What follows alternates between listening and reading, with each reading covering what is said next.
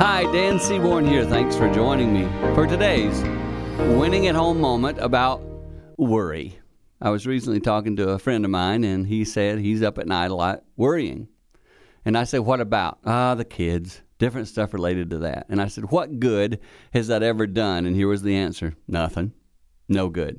So let me give you a couple of ideas and tips I work at, my friend's going to work at, and maybe if you're a worry or two at night or you don't sleep well, this will be good advice for you. Number one, just realize worry doesn't accomplish anything. All it does is keep you from sleeping at night. You say, I know, I don't want to, so what do I do? For me personally, I pray. I believe the good Lord in heaven helps me with that stuff and helps me to trust Him more.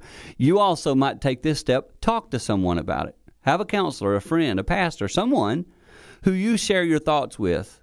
Just a couple of thoughts there to help you overcome worry and win at home.